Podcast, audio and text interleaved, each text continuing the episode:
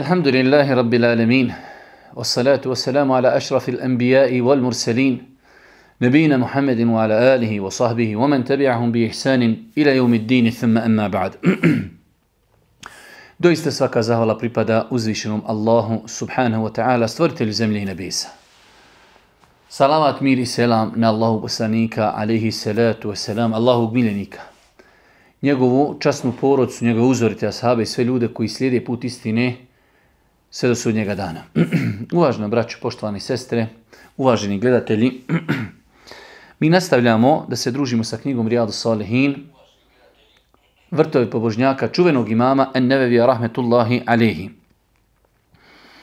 Došli smo do 60. poglavlja, jedno veoma, veoma lijepo, interesantno poglavlje, 288. stranica za one koji imaju knjigu ovog formata. 60. poglavlje, plemenitost, darežljivost i trošenje u dobrotvorne svrhe. Jedno veoma lijepo poglavlje u kojem imam Ennevevi rahmetullahi alihi pokušao je da objedini argumente koji ukazuju na vrijednost udjeljivanja u islamu. Prije nego počnemo komentarisati argumente koje je spomenuo, bitno je spomenuti činjenicu da je uzvišnji Allah subhanahu wa ta'ala stvorio insana, da robuje Allahu Đelešanuhu.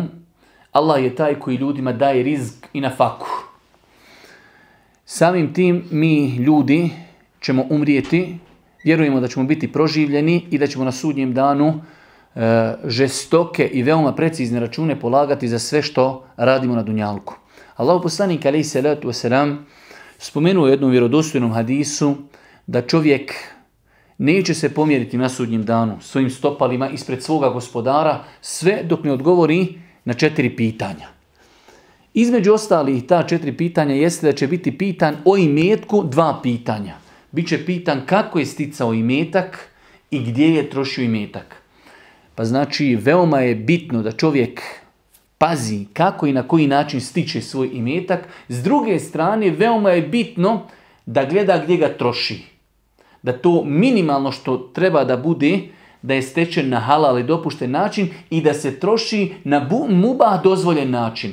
A svakako večeras ćemo govoriti o jednom velikom poglavlju, a to je trošenje imetka na Allahovom putu, očekujući od Allaha Đelešanuhu dunjalučke koristi i ahiretsku nagradu za to. Jer vidjet ćemo, velik broj ljudi nije svjestan činjenici da udjeljivanjem imetka mi sebi obezbjeđujemo određeni dunjalučke koristi.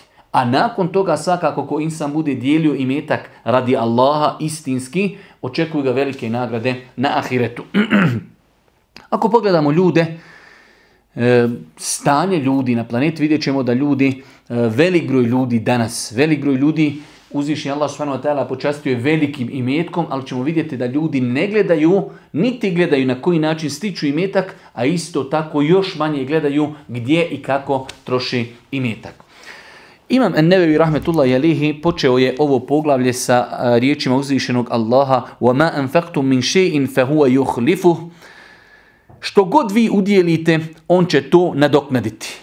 Što god vi udjelite, uzvišeni Allah subhanahu wa ta'ala će vam to nadoknaditi wa huwa khairur raziqin a doista je Allah najbolji obskrbitelj. Sve što vi udjelite, znači bez obzira bilo malo ili veliko, da li to bio imetak, da li to bila hrana, da li to bila odjeća, sve što vi udjelite. Ovo je jedna veoma široka fraza, jedan veoma sveobuhvatan izraz kaže uzvišeni Allah subhanahu sve što vi udjelite. Čovjek može udjeliti i metak, može udjeliti vrijeme, može udjeliti odjeću, može udjeliti hranu i tako dalje. Što god vi udjelite, uzvišeni Allah će vam to nadomjestiti, a on je doista najbolji obskrbitelj. Kažu islamski učenjaci u komentaru ovog kuranskog ajeta, on će vam to nadomjestiti na dunjaluku, da će vam dati bereket u imetku, da će vam se povećati imetak i tako dalje. Znači imamo dunjalučke koristi, nadoknada dunjalučka, a imamo nadoknadu ahiretsku gdje će nam uzvišeni Allah subhanahu wa podariti velike nagrade na ahiretu, na sudnjem danu za imetak kojih smo mi dijelili, znači ne očekujući protu uslugu od drugih ljudi. Nakon toga e, imam Nevi citirao je poznati kuranski ajet iz sure El Beqara وَمَا تُنْفِقُونَ مِنْ خَيْرٍ وَمَا تُنْفِقُونَ مِنْ خَيْرٍ يُوَفَّ إِلَيْكُمْ وَأَنْتُمْ لَا تُظْلَمُونَ A ono što od imetka udjelite drugima, nadokazat će vam se potpuno, neće vam biti učinjeno krivo. Ono što od imetka udjelite drugima, nadoknadit će vam se potpuno, neće vam biti učinjeno nikakvo zlo i ništa krivo. Znači ono što vi udjelite, zato ćete biti nagrađeni potpuno. Ne sikiraj se. Možda neka čovjek udjeli nešto, dao je siromahu, dao je ovdje, dao je sadaku, dao je negdje za džamiju, dao je za neki bunar i niko to nije vidio. Ne boj se. Vidi uzvišeni Allah. Njegovi meleki su to zapisali. Nima potrebe da to uslikaš na Facebook. Nima potrebe da to napišeš. Nima potrebe da te neko pohvali. Nima potrebe da novine o tebe pišu. Ono što vi utrošite, to Allah zna. To Allah vidi. On će vam to najbolje nadoknuti i neće vam nepravda biti učinjena. Pa insan, znači, kada e, udjeljuje, treba da udjeljuje istinski radi Allaha. Kao što je došlo u onom hadisu sedmorice ljudi koji će biti u hladu na sudnjem danu, kaže jedan od sedam kategorija ljudi koji će biti u hladu, kada ne bude drugog hlada na sudnjem danu, jeste čovjek koji udjelio desnicom toliko tajno da njegova ljevica nije znala što je on udjelio. Pa insan treba da udjeljuje radi Allaha. Želim da dadnim siromahu radi Allaha. Želim Allahovo zadovoljstvo, želim Allahovu nagradu i tako dalje. Kaže uzvišeni Allah subhanahu wa ta'ala وَمَا تُنْفِقُوا مِنْ خَيْرٍ فَإِنَّ اللَّهَ بِهِ عَلِيمٌ A ono što od imetka drugima date, Allah sigurno za to zna. Ne sekiraj se. Ono što udjeliš, to Allah zna. A nama je to najbitnije.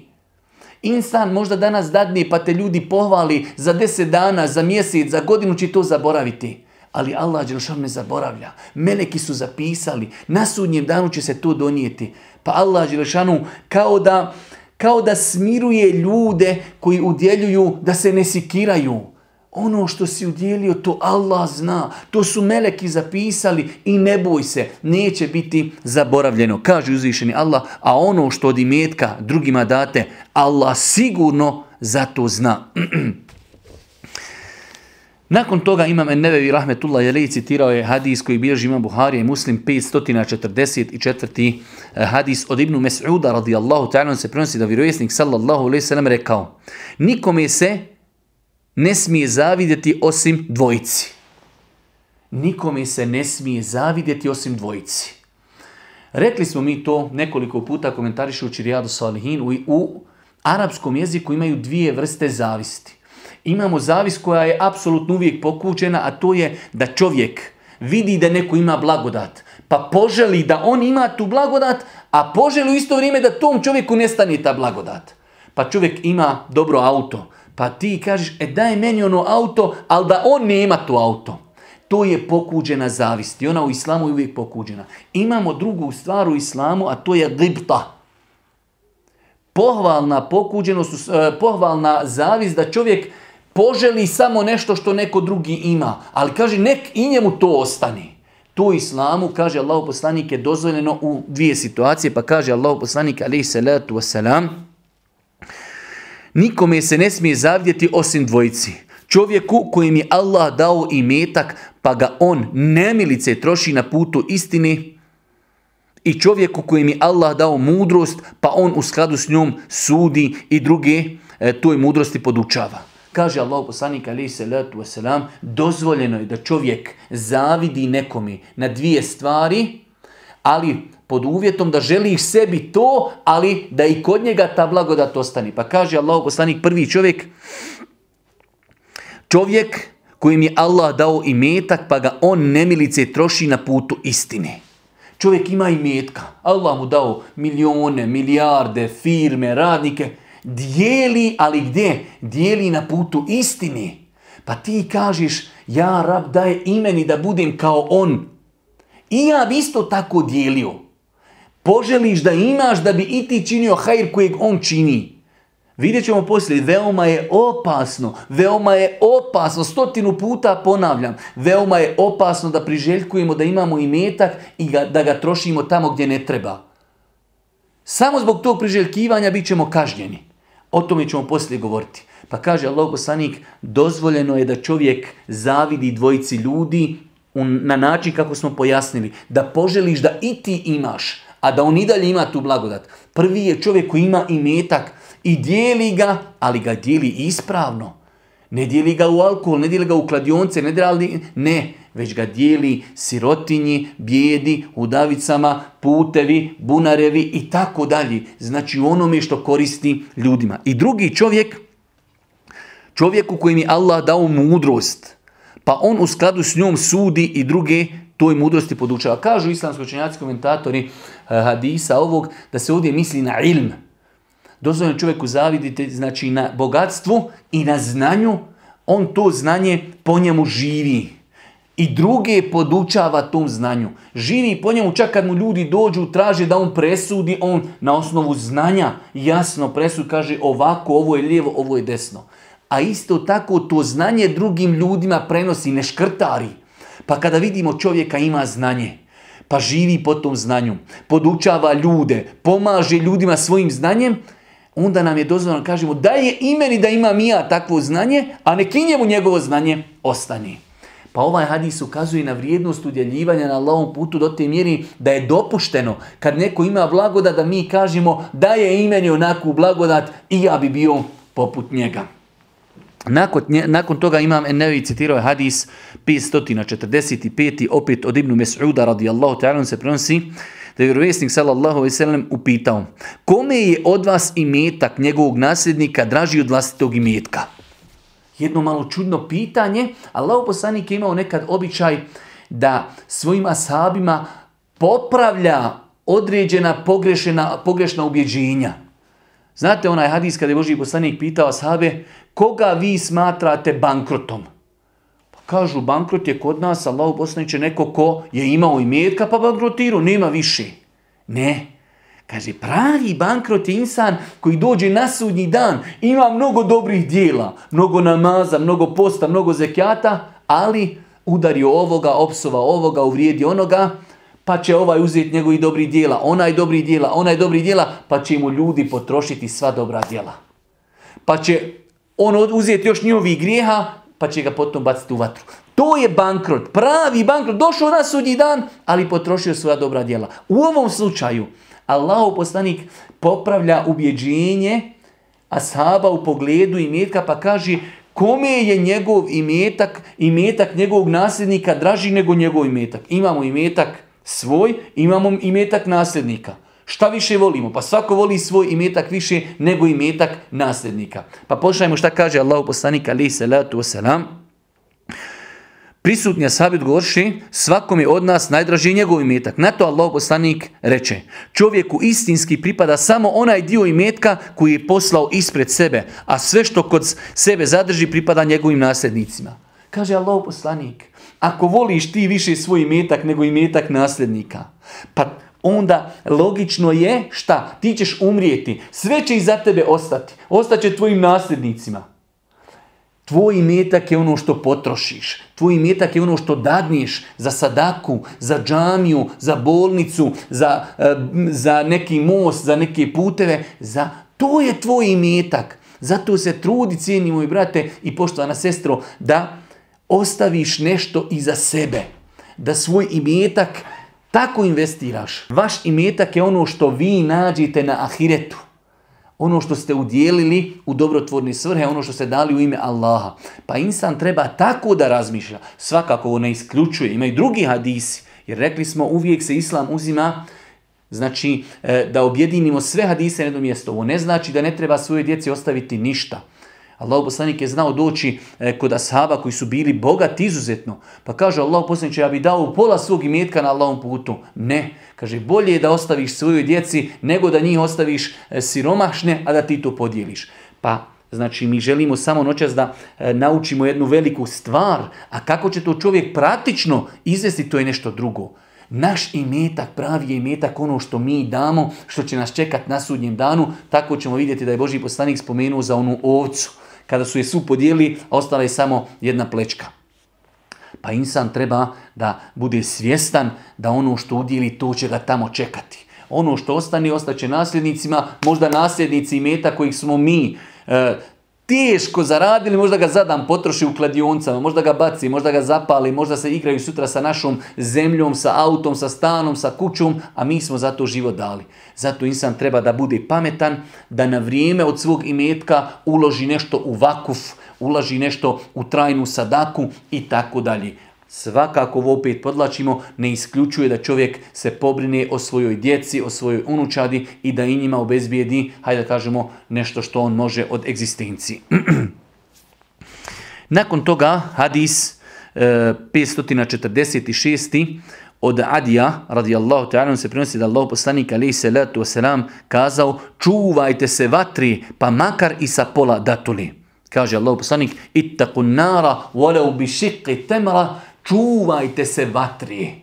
Makar sa polovinom datule. Ovaj hadis nosi u sebi dosta koristi. Prva stvar, Allah poslanik kaže, čuvajte se vatri.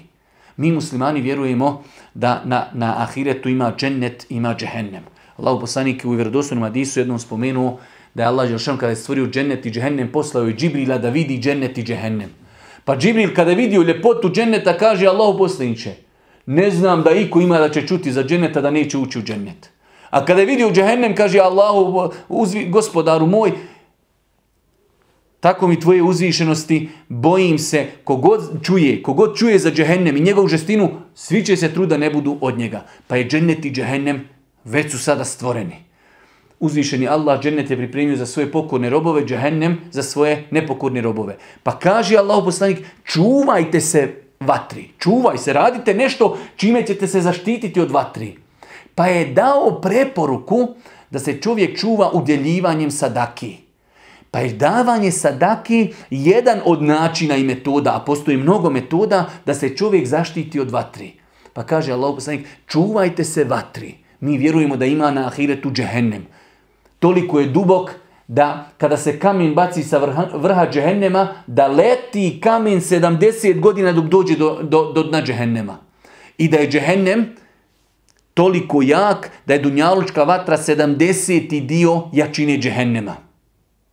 Pa kaže Allah poslanik, čuvajte se vatri, uradite nešto čime ćete se zaštititi od vatri. Pa kaže, pa makar ta sadaka bila i polovina datuli. Pa je druga korist ovdje iz ovog hadisa da ne treba pocijenjivati sadaku. Bez obzira, nekad imamo sadaku da dadimo pola marki, marku, dvije marke, pet marak, deset maraka. Nekada je to komad ljeva da dadneš ptici, da dadneš e, životinji. Nikad ne pocijenjuj dobro djelo. Ako vidiš mrava na ulici i možeš ga zaobići, zaobiđi ga. Znači, insan treba da svaku priliku koristi, jer Boži poslanik zna vrijednost sadake, zato i rekao čuvajte se vatri, pa nije rekao sa zikrom, pa nije rekao sa namazom, nije rekao, već kaže čuvajte se vatri, pa makar sa polovinom datuli.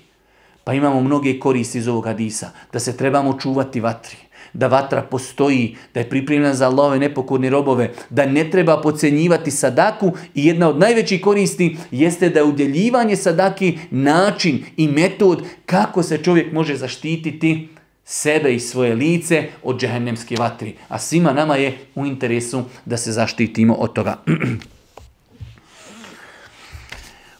U 547. hadisu od Džabira radijallahu ta'ala se prenosi Allahov poslanik, alaihi salatu wasalam, nikada nije bio zamoljen za nešto, a da je rekao ne.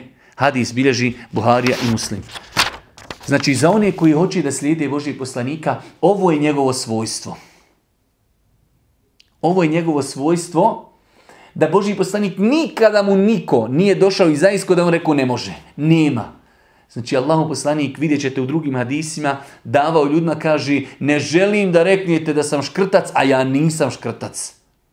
Ma kale qattun, ma kale la qattun, illa fi tešehudihi, kaže pjesnik, kada je opisao jedne prilike, kada je vidio jednog unuka Božijeg poslanika, ali se letu jedne prilike jedan unuk Božijeg poslanika je došao, eh, odnosno jedan od njegovih potomaka, došao je kod Kjabi, pa su se ljudi razmakili da on priđe Kjabi. Pa se jedan halifa u to vrijeme malo našo uvrijeđen, ja sam halifa, hoda mi nikome ne prepoznaje. Ovaj čovjek, ljudi su se, znači, razmakeli da on dođe do Kjabi.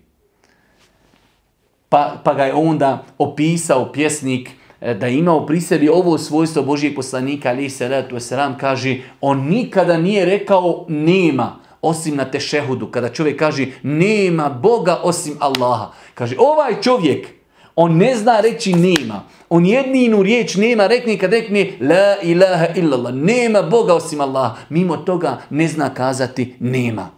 Takav je bio Božji poslanik isto, znači njegovi potomci su se opet ugledali u Božijeg poslanika, ali se letu selam, naročito kada je u pitanju e, insan koji želi da pridobije ljudska srca, mora da bude od ljudi koji udjeljuju, koji nisu škrti, koji su džometni i tako dalje.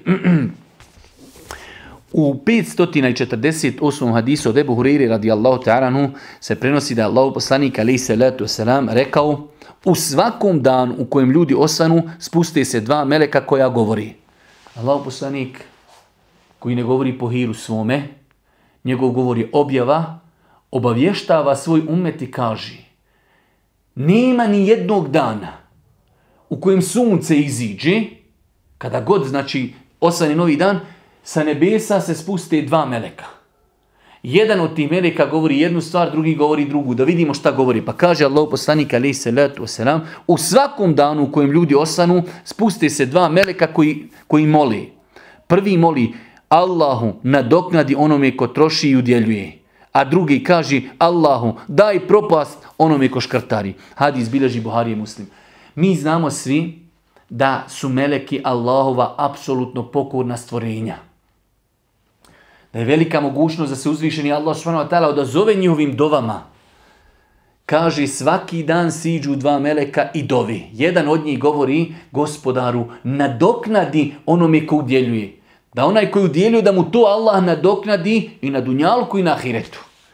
A drugi dovi kaže gospodaru podari uništenje, nek se imetak umanjuje onome ko škrtari.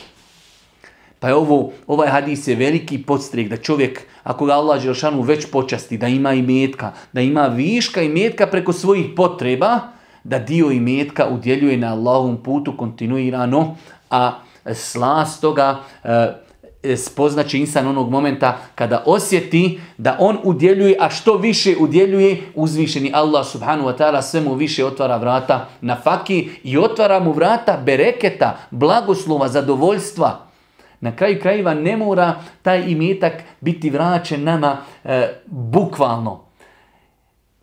Kakvo zadovoljstvo insan osjeti kada vidi nekoga koji je bijedan, koji je sirotinja, koji je potreban, pa mu insan dadni, pa našim sebebom insan je uklonuo, znači, svojim imetkom neku nedaću koja je zadesila nekog brata muslimana.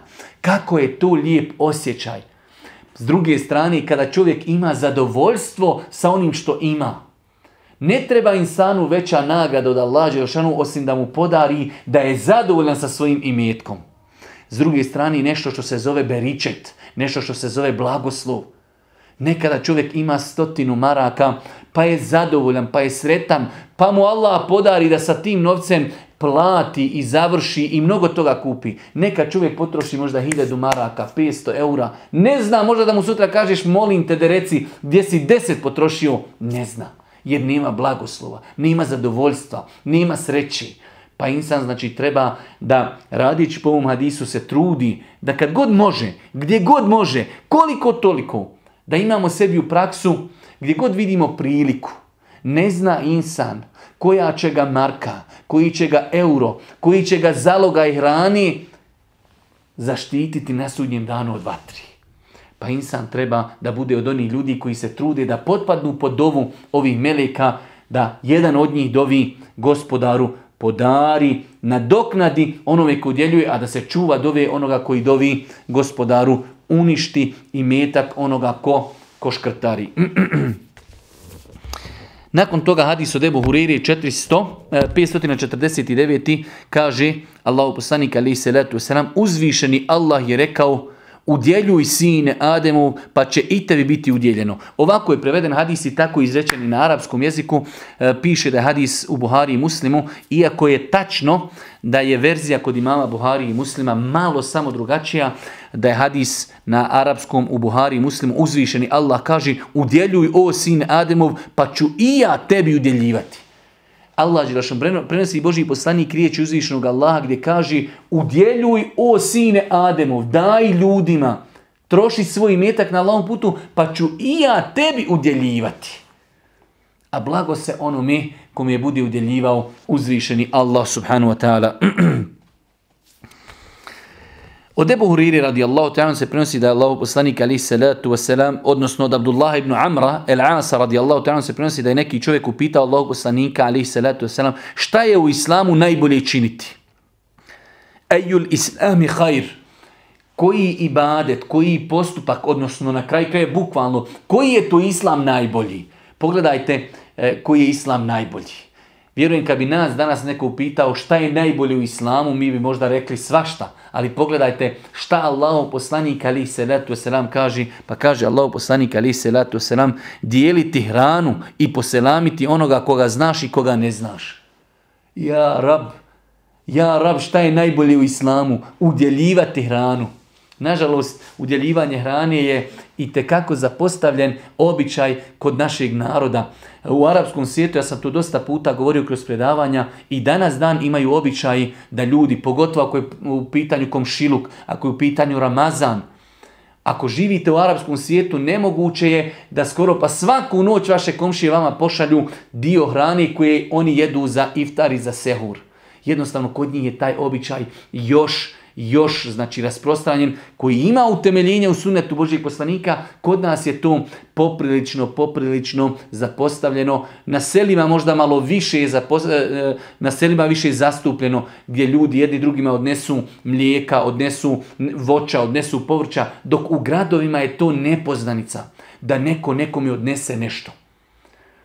Čak zna se desiti ja sam znao nekada, ako odneseš komši nešto, on se iznenadi šta je ovo, povodom čega ljudi jednostavno nisu naučili na te stvari. Pa treba oživljavati ovaj sunnet Božih poslanika, ali se letu wasalam, udjeljivanje hrani. Na taj način će čovjek i, i hajde kažemo, pojačati e, društvene veze među ljudima, među komšijama. Ako imate komšiju koji vam je juče udjelio e, tanjir hrani, kolača ili nečega, Sutra ćete sigurno vas dvojica biti u mnogo boljim i ljepšim vezama. Pa kaže Asab Allahu poslaniće, reci mi šta je tu islamu najbolje činiti? Koji je islam najbolji? Najbolji islam da dijeliš hranu. I najbolji islam da nazivaš selam i onima koga znaš i onima koga ne znaš. Ovaj hadis Allah ne bi zna, odnosi se prvenstveno na mjesto u kojem žive muslimani. Da čovjek naziva selam muslimanima koji zna i ne zna. Dok kada je u pitanju nemuslimanska sredina, onda je definitivno drugačiji propis.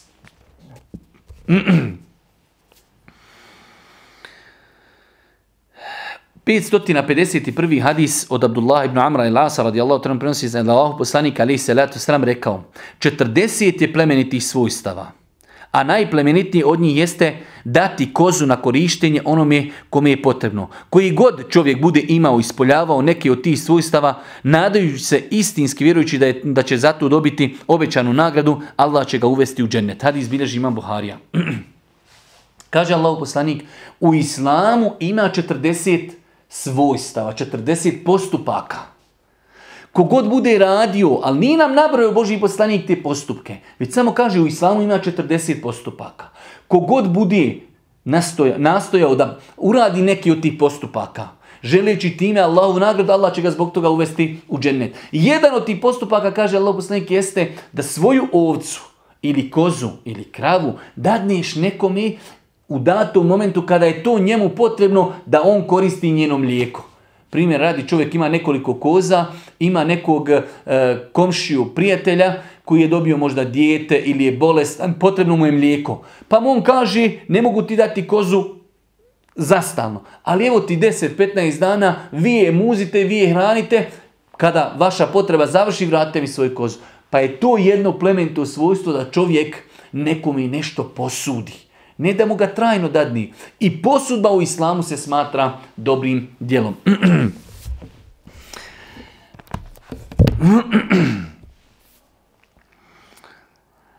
552. hadis od e, Ebu Umami radijallahu ta'ala anhu se prenosi da Allah poslanik alaih salatu wasalam kazao sine Ademov, ako podijeliš višak to je za tvoje dobro, a ako ga zadržiš to je zlo za tebe. A nećeš biti prekoren ako zadržiš onoliko koliko ti je potrebno. U trošenju počne od onoga koje si dužan izdržavati, gornja ruka je bolja od donji. Jedan hadis koji nosi u sebi mnogo koristi, nemamo vremena da ih, sve nabrajamo, ali evo samo neke od njih. Kaže Allah poslanik, sine Ademov, ako podijeliš višak, to je za tvoje dobro. Ako ga zadržiš, to je zlo za tebe. Znači, ako čovjek ima viška i metka, kaže Allah poslanik, bolje je da to udjeliš, imaš viška, alhamdulillah, svoje potrebe si, svoje potrebe si ispunio, ako udjeliš, znači, višak toga, to je bolje za tebe. Ako se sustegneš od toga, pogotovo ako je u pitanju sustezanje od onoga što nam je obaveza. Imamo mi viška i metka, imamo rođaka, imamo brata, imamo komšiju, imamo amiđu, imamo majku, oca, koji su potrebni. Mi imamo, sustežimo se da im damo, kaže Allah poslanik, to je zlo za tebe. Bolje je da to udjeliš. Pogotovo ako je u pitanju, znači, obavezno udjeljivanje. Ako je dobrovoljno udjeljivanje, to je malo na nižem stepenu. Pa kaže Allah poslanik alaihi salatu wasalam, sine Ademu, ako podijeliš višak, to je za tvoje dobro. ako ga zadržiš, to je zlo za tebe. Imaš viška, a nekome je potrebno. Tvoj otac nema. Ti imaš višak. Zlo je za tebe ako ti to ne udjeliš. Imaš brata, on potreban ti mu ne udjeliš. Zlo za tebe ako mu to ne udjeliš. I tako dalje. Imaš sestru, imaš e, amiđu i tako dalje. Pa Allah poslanik nas uči da ispunimo svoje potrebe. Nakon toga da višak udjeljujemo shodno mogućnosti. Pa kaže Allah poslanik ali se letu a nećeš biti prekoren ako zadržiš onoliko koliko ti je potrebno. Ispuni svoje potrebe. Pogledajte kako je Islam tolerantan, kako je lijep, kako je savršen. Prvo ispuni svoje potrebe, radio si, zaradio si, svakako najprioritetnije ispuni potrebe sebe, svoje porodice, svoje supruge, svoje djeci. Ali ima na fake, ima viška. Podijeli višak, pogotovo ako taj višak očekuje neko mi je tebi obaveza da udjeliš. pa kaže Allah poslanik, u trošenju počni od onih koji, koje si dužan izdržavati. Insan kada hoće udjeljivati sadaku, rekli smo, najprioritetnije da udjeljuje onima koji su najbliži njemu. Čak islamski učenjaci navode jednu mudrost interesantnu kada je u pitanju zekijat. Ako kaže čovjek je bogat, pa ima neke rođake koji su potrebni, najbolje kaže da dadne njima. Zašto? Zato što je došlo u vjerodostojnim hadisma da Boži poslanik kaže sadaka, sadaka rođaku nosi dvije nagrade. I sadaku, to je nagrada zato što si dao sadaku i da imaš nagradu zato što čuvaš rodbinsku vezu. Pa kažu islamski učenjaci, ako neki bogat insan ima neku rodbinu koja je potrebna, niko njima neće dati zekijat, niko im neće pomoći, svi ljudi kažu pa oni imaju tog i tog bogatog rođaka, on će njima dati. Pa bi insan trebao tim redoslijedom ovako kako je Boži poslanik preporučio, ako već želimo udjeljivati sadaku, da počnemo oko, od ljudi koji su nama blizu. Jer ljudi znaju da smo mi imućni i niko njih neće pomoći. Svi kažu, oni imaju tog rođaka, taj rođak će njih, njihov pomoći. Pa je najprioritetnije da insan kada udjeljuje počne udjeljivati oko najbližih, znači udjeljivati ljudima koji su najbliži njemu rodbinski. Počevši od oca, počevši od majke, od brata, od sestre i tako dalje. Kaže Allah poslanik na kraju veliko pravilo, gornja ruka je uvijek bolja od donje, gornja ruka misli se na onu koju daje, donja ruka je ona koja je pružena, kaže Allah poslanik, gornja ruka Trudite se da vaša ruka bude gornja ruka, ona ruka koja udjeljuje, da čovjek maksimalno izbjegava da bude njegova ruka pružena i da očekuje da mu ljudi udjeli sadaku.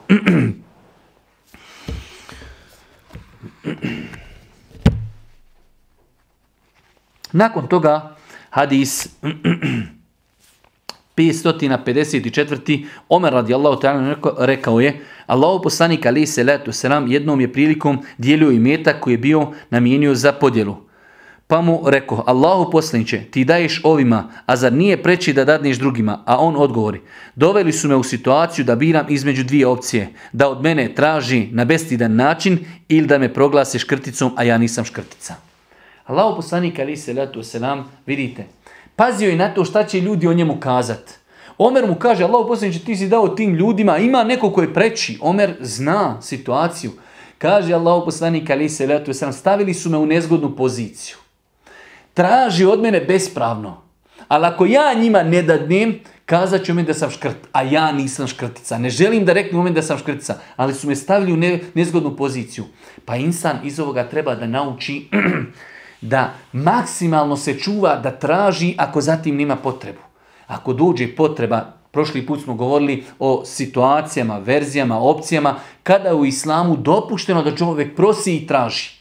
Ali ako čovjek ne potpada pod tu e, opciju ljudi kojima je dopušteno prositi, da se maksimalno čuva. Pogledajte e, kako čovjek može dovesti nekoga u nezgodnu situaciju.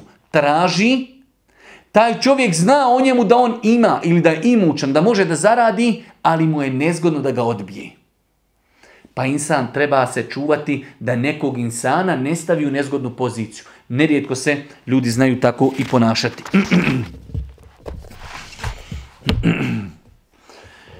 Džubeir ibn Mut'im radijallahu ta'ala kazuje kada se vjerovjesnik sallallahu alaihi sallam vrećao sa Huneyna. Opkoliše ga Beduin tražići od njega i metak, pa ga tako stjeraše do drveta za koji se zakačio njegov ogrtač. Vjerovjesnik sallallahu alaihi sallam zastade i reče vratite mi moj ogrtač. Kada bih imao bogatstva koliko ima bodlji na ovom drvetu, podijelio bih vama taj imetak. Pa biste vidjeli da nisam škrtica, ni lažac, ni kukavica. Allahu poslanik alaih salatu wasalam, pogledajte njegove dobrote, vraća se iz bitke, pa je naišao pored ljudi, pustinjaka, beduina, pa kad su oni vidjeli kakav je on, oni su ga stiskali uz jedno drvo do te mjere da se zakačio ogrtač Božijeg poslanika na drvo. Pa kaže Allah poslanik, vratite mi ako ništa moj ogrtač. Ja da imam i meka koliko ima bodlji na ovom drvetu ja bi to sve vama podijelio. Vidjeli bi da nisam škrtica. Vidjet ćemo u sljedećim hadisima da je Allah poslanik znao nepoznatim ljudima dati toliko stoki da može napuniti jednu dolinu. Da su ljudi o njemu govorili, Muhammed a.s. udjeljuje kao insan koji se ne boji siromaštva. Zamislite da imate čovjeka milijardira. I on dadne nekom i sto hiljada, dadne nekom hiljadu, nekom dvije, nekom pet. Jednostavno, ne boji se siromaštva jer on kaže ja ne mogu podijeliti koliko imam. Tako je dijelio Muhammed a.s. Iako je bilo situacija, na dan Hendeka Boži poslanik svezao kamen za svoj stomak. Tri dana ništa nije jeo. Ali Allah poslanik je takav bio kada imao i metak, dijelio ga je ljudima. Pa su ljudi znali doći svome plemenu i kažu Allahu poslanik Muhammed, on dijeli kao onaj ko se ne boji siromaštva. Toliko ima i ima.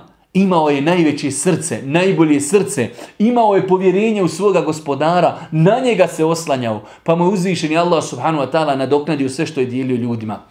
Pa Allah poslanik kaže ovim beduinima, pustinjacima, ljudi vratite mi moj ogrtač. Ja kada bi imao imetka koliko ima bodlji na ovom drvetu, ja bi to sve podijelio. Vidjeli bi da nisam kukavica, vidjeli da nisam lažov i tako dalje. Kaže Allah poslanik alaih salatu wasalam u 556. hadisu od Ebu Hureyre prenosi se da je Allah poslanik alaih salatu wasalam rekao sadaka neće umanjiti imetak. A čovjeku koji oprosti drugome, Allah će povećati ugled i niko neće biti ponizan pred Allahom, a da ga Allah neće uzdići. Ovaj hadis je kratak, ali jedan od veličanstvenih hadisa u islamu. Tri velika savjeta, zapamtite ove savjete. Kaže Allah poslanik, neće i metak biti umanjen sadakom. La ilaha illallah. Insan nekada ima sto maraka i dadne deset maraka sadaki. Logično je da je to umanjilo njegov imetak, ali kaže Allah poslanik, ne boj se, nije to umanjeno. To je povećalo tvoj imetak. Allah će ti to nadomjestiti. Allah će ti dati berečet. Allah će ti dati blagoslov. Allah će ti dati zadovoljstvo.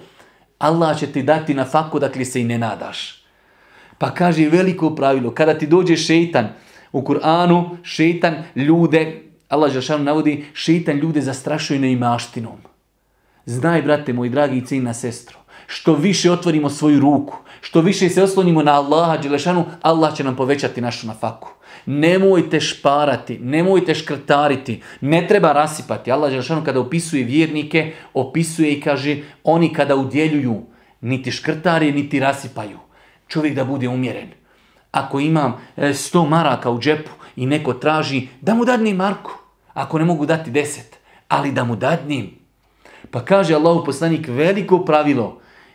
Sadaka nije umanjila imetak, ona ga samo napređuje. Pa kaže Allah poslanik alaihi salatu wasalam, a čovjeku koji oprosti drugome, Allah će povećati ugled. Subhanallah azim. Opet Allah poslanik popravlja određena ubjeđenja kod ljudi. Većinom ljudi smatraju ako on nekome oprosti, kao bit će ponižen.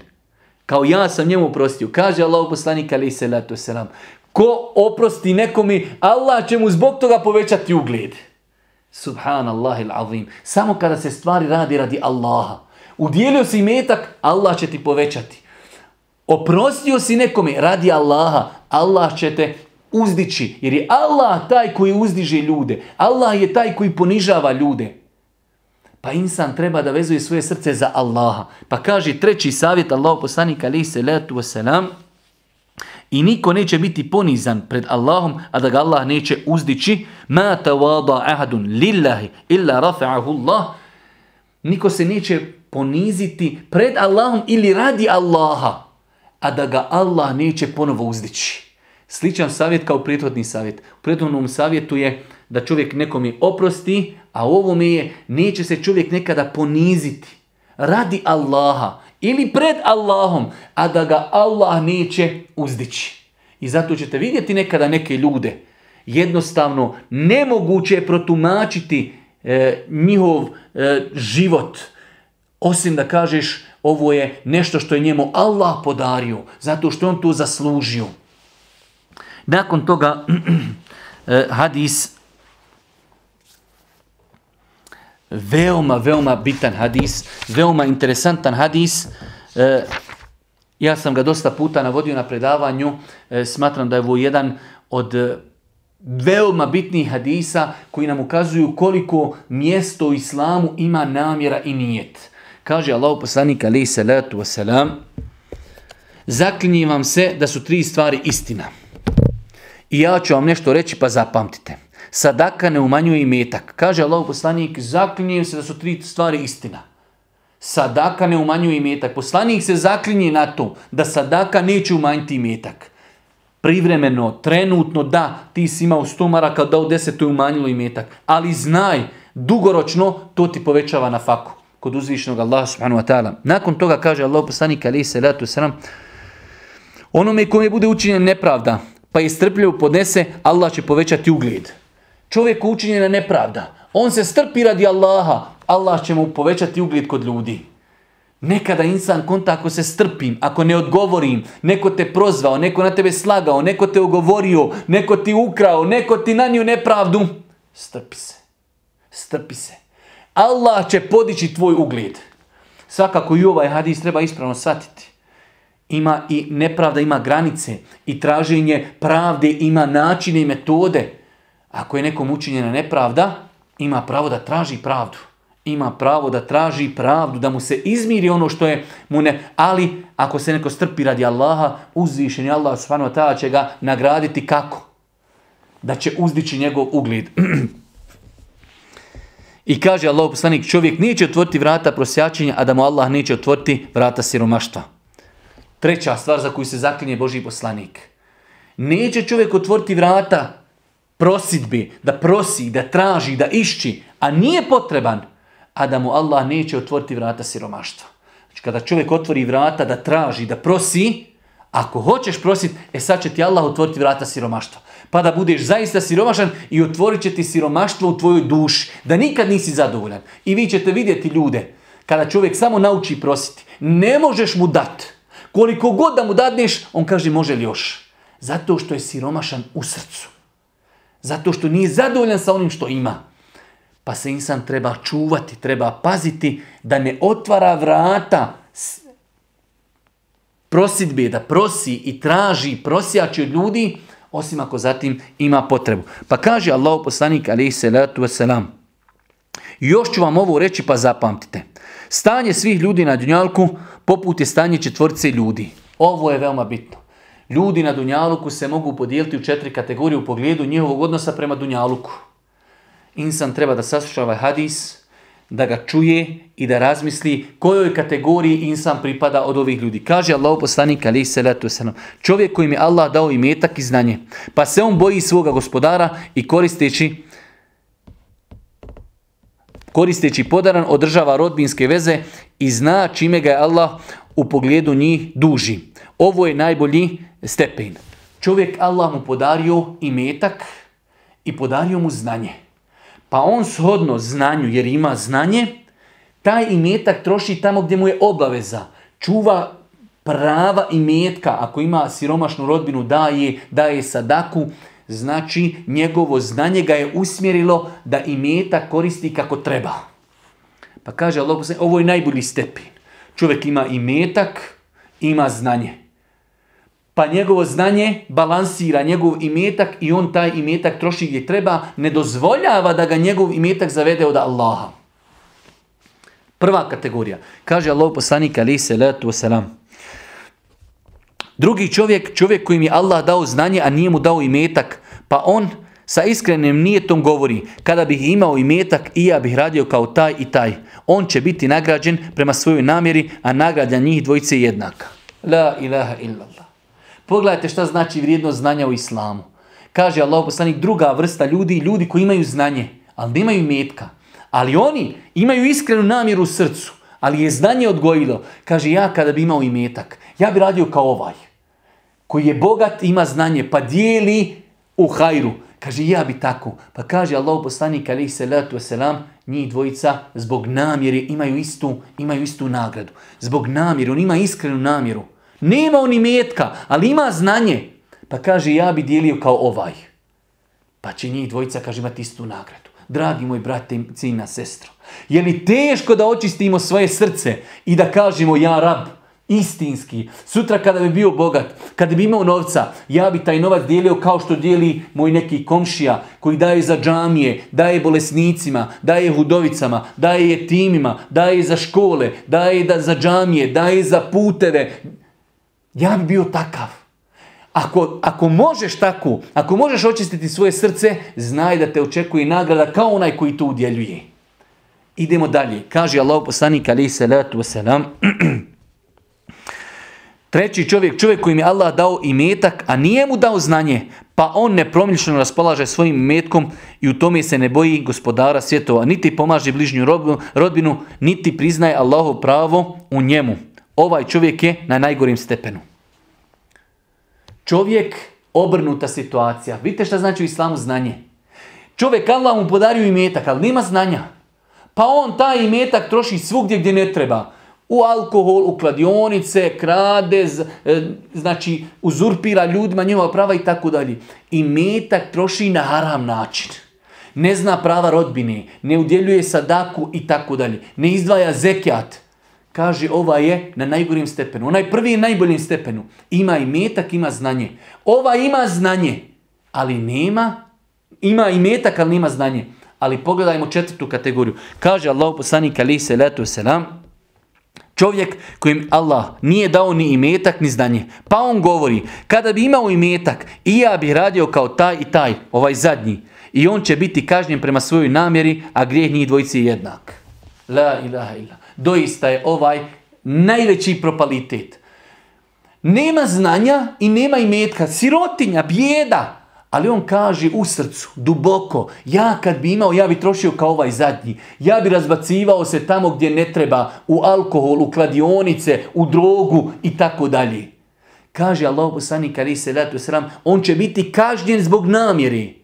Nije očefio ništa na Dunjaluku.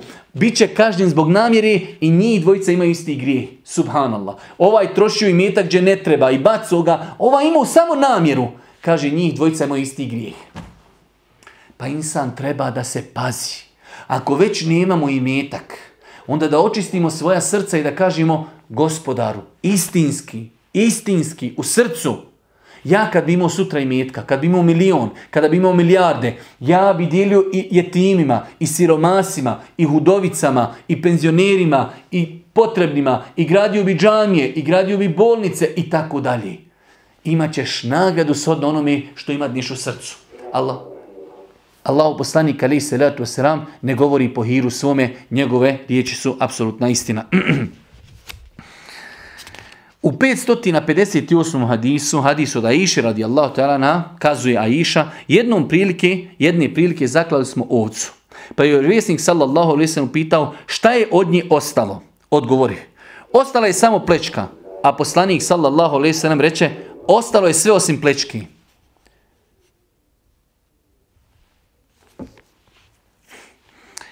Aisha radijallahu ta'ala kaže, jednom prilikom zaklali smo ovcu, pa je vjesnik sallallahu alaihi sallam upitao,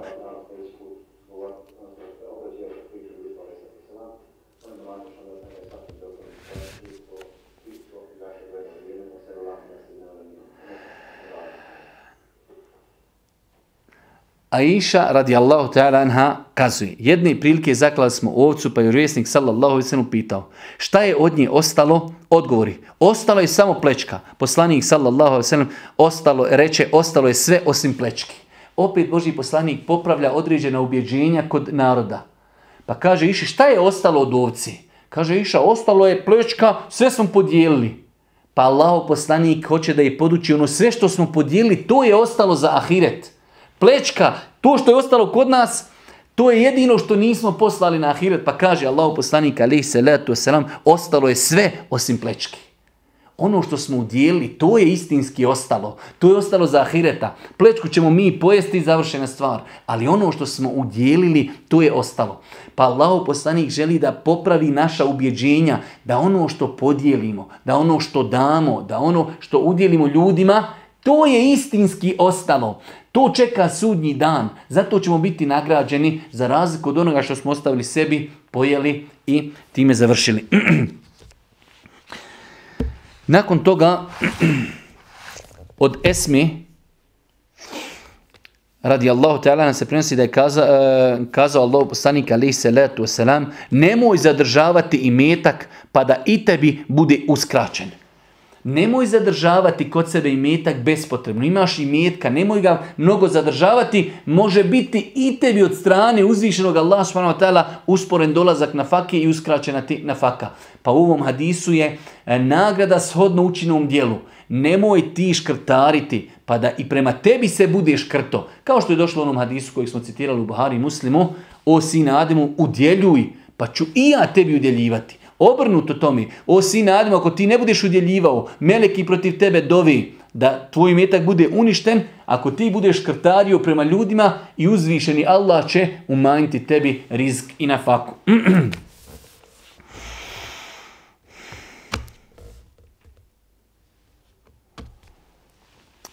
U 561. hadisu od Ebu Huriri radijallahu ta'ala se prenosi da je Allah poslanik alaihi salatu wasalam kazao, ko dadne sadaku u vrijednosti jedne datule, koji je zaradio na dozvoljen način, a Allah prima samo ono što je lijepo i dozvoljeno, Allah će tu sadaku prihvatiti svojom desnicom, a zatim je njenom vlasniku uvećati, kao što neko od vas uz, uzgaja ždrijebe, sve dok ona ne bude poput brda. Muttefekun alih, Buharija i Muslim. Jedan veoma interesantan hadis koji nas podučava mnogim stvarima. Prva stvar kaže Allah poslanik ali se letu kada neko dadne sadaku u vrijednosti jedne datuli koji je zaradio na dozvoljen način.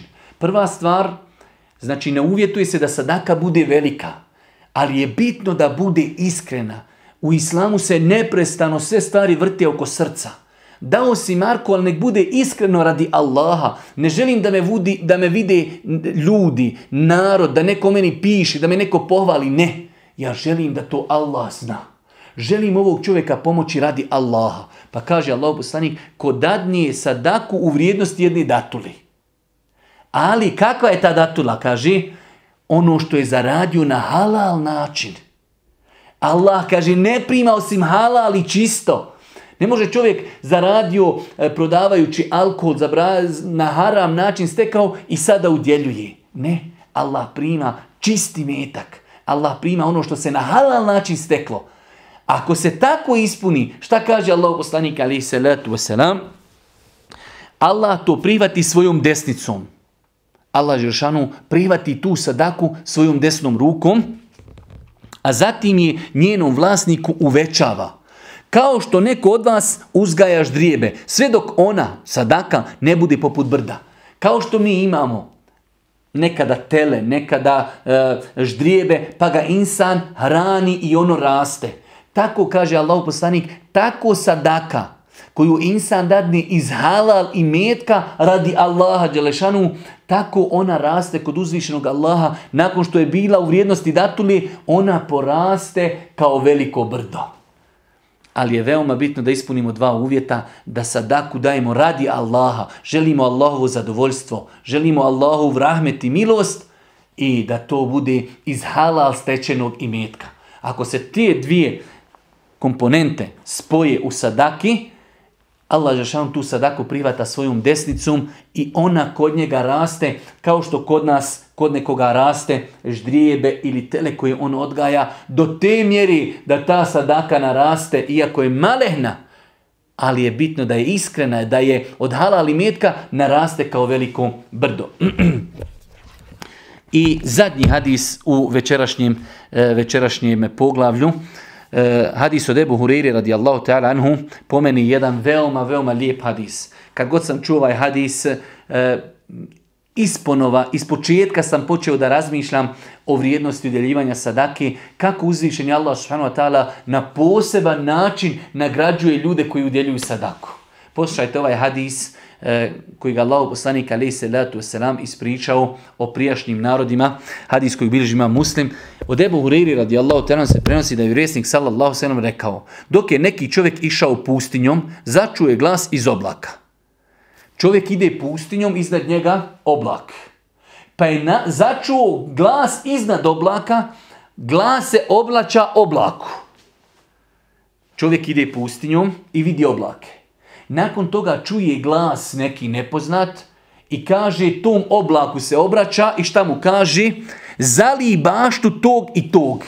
Obraća se neki nepoznat glas oblaku koji nosi u sebi kišu i kaže idi o oblaku, zali baštu čovjeka po imenu i prijezmenu tog i tog. Subhanallah il nešto veliko. Taj čovjek je nešto veliko morao uraditi da poseban glas dolazi ovlaku i kaže idi i zaliji baštu samo tog i tog čovjeka. Poslušajmo dalje šta kaže. Nakon, tog, e, nakon čega taj oblak promijeni pravac skretanja i ode do jednog kamenjara na koji izli kišu. A sva voda uli se u jedan od mnogobrojnih kanala koji su se nalazili u tom kamenjaru. Kada je oblak, la ilaha illallah, Allahovo stvorenje, Allahovo Allahu se pokorava sve što je na zemlji i na nebesima. Kada je čuo naređenje, idi i zaliji baštu tog i tog, oblak se promijenuo pravac kretanja, otišao i ispustio je svoju vodu na jednu planinu, na jedan, na jedan klanac i ta voda onda nakon toga odlazi negdje. Da vidimo gdje ta voda ide.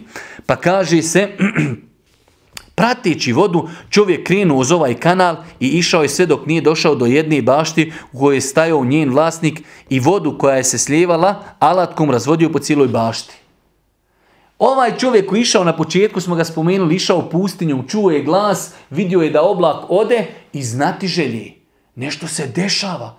Ko što bi mi svi zamisli da si negdje, da si negdje na planini čuješ iznad sebe oblak, i neko kaže oblaku, idi i prospi vodu na baštu tog i tog. Šta bi i mi uradili? Svako bi od nas išao da vidi gdje će oblak pustiti vodu. Pa je taj čovjek otišao i vidio je da je voda pala na jedno brdo, pa niz jedan klanac, išao je, pratio je vodu i vidio je da voda ulazi u baštu jednog čovjeka i zatekao čovjeka kako razvodnjava vodu u svojoj bašti. Sve do sad nam je mašala lijepo.